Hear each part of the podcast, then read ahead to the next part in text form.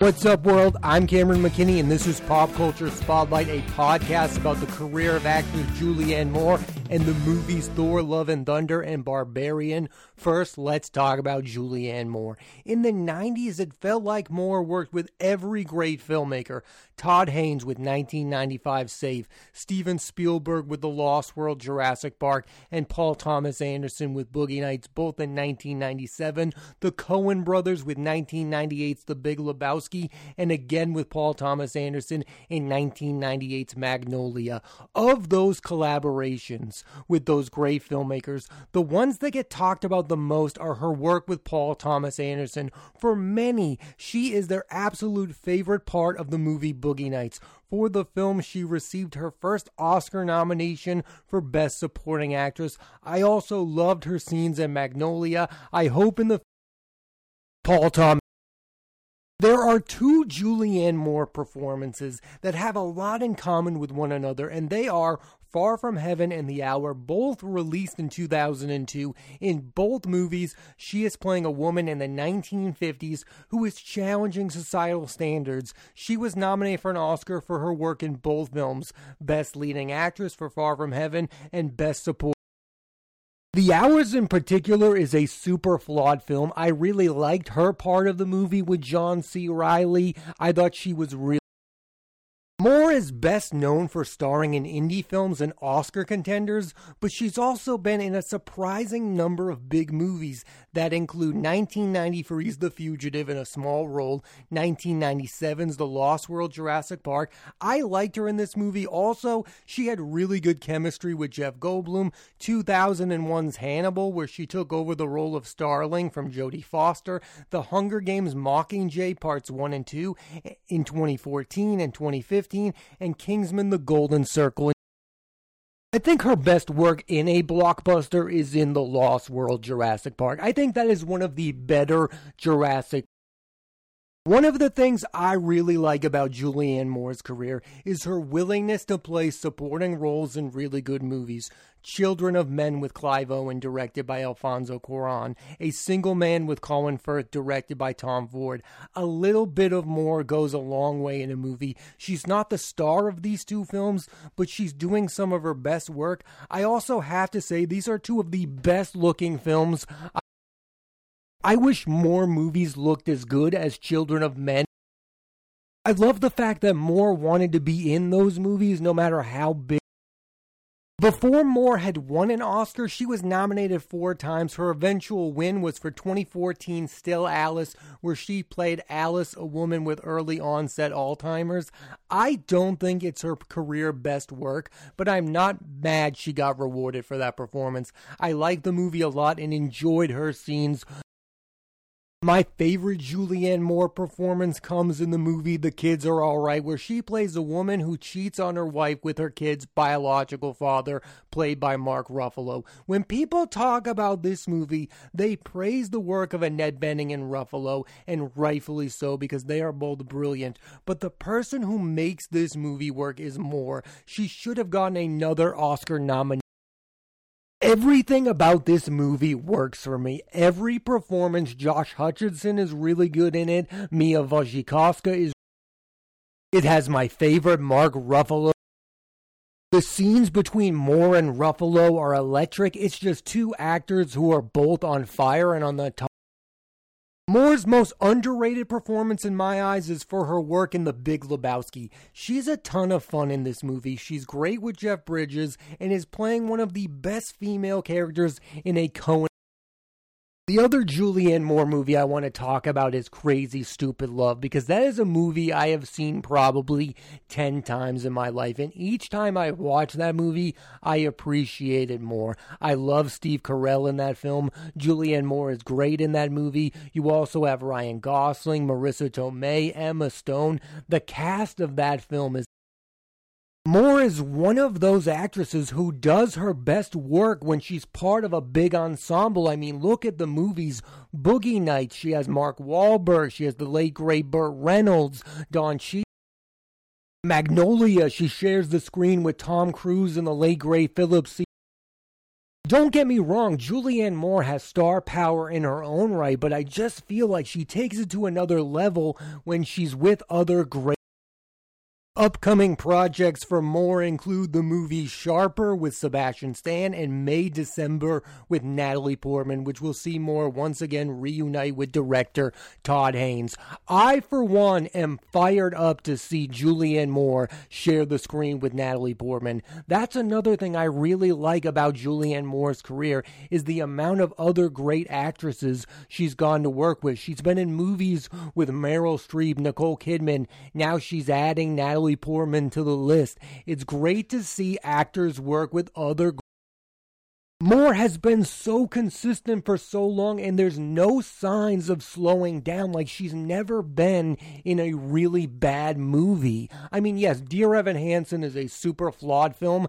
that some feel is really bad, but Julianne Moore is She's also got another movie that's coming out soon that I'm super excited to finally see. It's called When You Finish Saving the World, and it is directed by Jesse Eisenberg. Jesse Eisenberg has long been one of my favorite actors, so for him to make that transition to writer director, I'm super excited to see that movie. I've heard really good things about it, and I know Julianne Moore is going to come big with a great What's great about Julianne Moore's career is you look at the number of films she's been in, and there's no clear consensus to what her best performance is. I think a lot of people would say it's Boogie Nights, but you could make a case for many, many other great performances she's given. Here's a list of noteworthy performances given by Julianne Moore The Lost World, Jurassic Park, Boogie Nights, The Big Lebowski, Magnolia, Far From Heaven, The Hours, Children of Men, A Single Man man, the kids are all right, crazy, stupid. Maggie's plan. Now let's switch gears and talk about the movie Thor Love and Thunder. Here's a quick synopsis. Thor reunites with Jane Foster, who now wields his old weapon Mjolnir, and the two go up against Gorr the God Butcher. The film stars Chris Hemsworth, Natalie Portman, Christian Bale, Tessa Thompson, Taika Waititi, standout performances. This film felt like redemption for both Natalie Portman and the character of Jane Foster.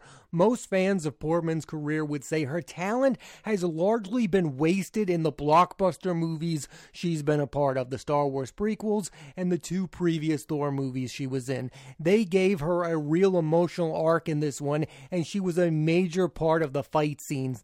This film gave the Oscar winner a role I and many others have said one of the biggest problem Marvel has is a lack of compelling bad guys. This movie doesn't have that problem. Christian Bale, from the moment he's on screen, is unreal as Gorr the God Butcher. Marvel might not have a list of iconic bad guys the way DC does, but one way to solve that issue is to hire A-list actors like Bale to play the big bad. I had never heard of Gorr the God Butcher, but that didn't matter because of Bale, who is one of the few actors who can pull off being the hero and the villain with this movie and Batman.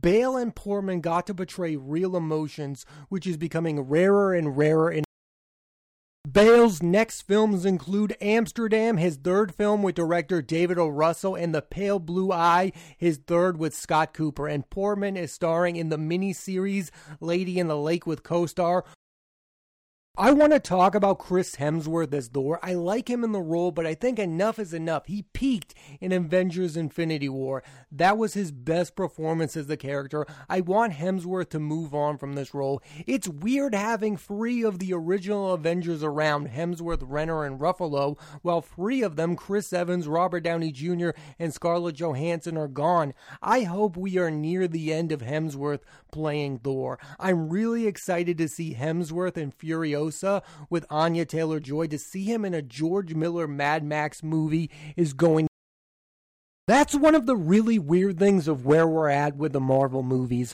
We're kind of in this weird in between of the past and the future. Like there's some new and exciting things happening on the Marvel TV shows, but then you still have Chris Hemsworth playing Thor. I don't know who's important in this next chapter of Marvel movies. Are the Guardians in the Galaxy and Thor still the biggest attractions you have, or are these other new exciting characters going to become more important to where the franchise is headed? I think that's why a lot of people are confused about the For the longest time, you knew who the face of the Marvel movies were. You knew Iron Man was their most important character. Yes, they had Captain America, but you knew it was all going to lead back to Iron Man. Who is their face right now? Is it Tom Holland's Spider Man? Is it Benedict Cumberbatch's Doctor Strange? Is it Chris Hemsworth Thor? Nobody since directing Thor Ragnarok in 2017, writer director Taika Waititi has become an Oscar winner for the screenplay to Jojo Rabbit and has acted in some big movies The Suicide Squad, Free Guy, and Buzz Lightyear. And in the Thor films, he voices the sidekick character Korg, who is only on screen to be funny. One major complaint about Thor Love and Thunder is how much Korg is in this movie, and in general, that's a fair critique of Waititi. He does doesn't know when enough is enough. I'm a big fan. He's one of the few directors who has brought his own original style to superhero movies. It's like when you watch the early Batman movies and they feel like Tim Burton movies. The last two Thor movies feel like Waititi's vision for both good and bad. He's one of the only Marvel directors who has brought originality to these blockbusters. Thor Love and Thunder is a big step up from Doctor Strange in the Multiverse of Madness. I really enjoyed how Love and Thunder mixed humor with the dramatic elements of the story. It's not a perfect movie, but it's way better than most recent Marvel movies. There's only one part of the movie that fell flat to me, and it's the part with Russell Crowe. I'm a big fan of his, but his part is not as funny as the movie thinks it is that that performance is in the same movie with Christian Bale as Gordon I'm also not sure if I'm the only one who feels this way, but there is a part of me that really wishes that this was a Jane Foster solo movie, that there was less lore in it, and it was more of a team up between Foster and Tessa Thompson as Valkyrie. I would have really enjoyed that movie. I think Natalie Portman deserves to carry Overall, Thor Love and Thunder is a lot of fun. Is it great? No, but it doesn't deserve the majority of the backlash it's received. It having a lower Rotten Tomato score than Thor the Dark World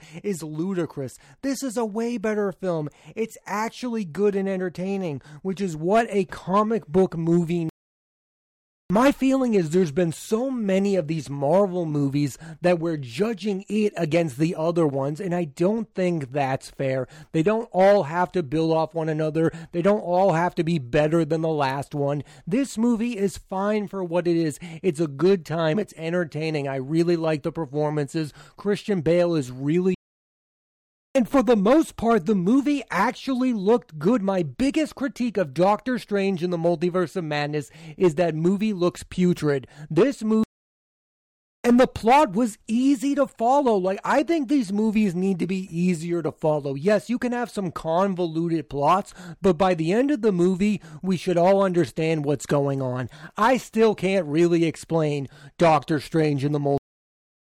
I was impressed with Thor Love and Thunder being this good. It is the fourth movie of Chris Hemsworth playing Thor. At some point, it's going to get old, and the fact that it hasn't is actually. The movie missed Anthony Hopkins and Tom Hiddleston, but it was able to survive without those core franchise characters. I really like Thor Love and Thunder. It feels like I'm in the minority on that one, and I don't really understand. Let's switch gears one final time and talk about the movie Barbarian. Here's a quick synopsis. A young woman named Tess rents an Airbnb for a job interview, but when she arrives, she finds a stranger who claims he is also renting it. The film stars Georgina Campbell, Bill Skarsgård, and standout performances. This movie features a trio of really good performances. First is Georgina Campbell, who carries the film as the lead. I had never seen her act before. With what she brought to the role, I could really see her being a what I found to be the smartest aspect of this movie is how they used her male co stars. The first is Bill Skarsgård, who has become synonymous with horror films after appearing in the It movies. When you see him in a horror movie, you expect something, and the movie knows that. The same can be said for Justin Long. I grew up watching Long in comedies like Dodgeball and Accepted, and have come to expect him playing a certain type of character, but he's playing something totally different in this movie movie, Long delivers one of the best performances of his career. If it doesn't work, the movie will the brilliance of this film is you, the audience, will watch it and go, I know exactly where this is headed. And then the movie goes in a completely opposite direction. The way they use Skarsgård and Long it's also great to see Long in a prominent movie that's doing very well. Like, people forget that these people were big for a moment in time. Justin Long was big in the mid 2000s. He was in every big comedy. The movie Dodgeball is massive. I see him all the time. So it still feels like his career is still super big, even though it hasn't been for a while. And then he shows up in a movie like Barbarian and you're blown away by him. I love those type of moments and clearly everyone else does. You're seeing guys like Brendan Fraser who's having a moment. It's cool when someone who is really big goes away and then bounces back in a big way, and this is a big bounce back for Justin Long, and I hope this gets him cast in some bigger and bigger movies. As for Bill Skarsgård, he has a role in the fourth John Wick movie with Keanu Reeves. I don't want to discuss any of the plot details of Barbarian. All I will say is the movie touches on a hot button social issue in a way that really resonates with me, especially during the film's final scenes, which I won't spoil. Some have been critical of the logic of the main character Trish, and I would agree some of her decision making is questionable at best. This is a horror film. You have to take a leap with the logic to get to the desired destination, and this film gets there and nails the landing of the movie. As a whole, it is a super effective, chilling movie. It also feels like a wholly original horror flick, which is getting rarer and rarer to see because all of these horror movies kind of feel the same. This movie feels very different than any other horror film that's out there right now. I would also like to say, in general, it has been a fantastic year for horror movies. You have Scott Derrickson's The Black Phone, Ti West with X, and now you have Barbarian from Zach Cregger. All these movies have really good plots and they have fantastic performances. I mean, horror is really just elevating itself to another level. Like every time you feel like horror has reached its pinnacle, something like this comes out and you're like, wow, horror can go even further than it's ever gone before. Overall, with Barbarian writer director Zach Cregger once again proves that horror is one of the best genres of film to touch on social issues. Barbarian is one of the best horror films of the year. I didn't love it like a lot of people, but I liked it a lot and respected what it was going for. Personally, I put it behind The Black Phone and X as my favorite horror movie of the year. I think it's the third best horror movie of 2022 which is in really good company. This movie also opened as the number one movie at the box office. Another horror movie is a hit, and I've come to the conclusion that I think horror movies work well at the theaters because you go through an experience and then you recommend it to so many people because you need them to see what you just saw.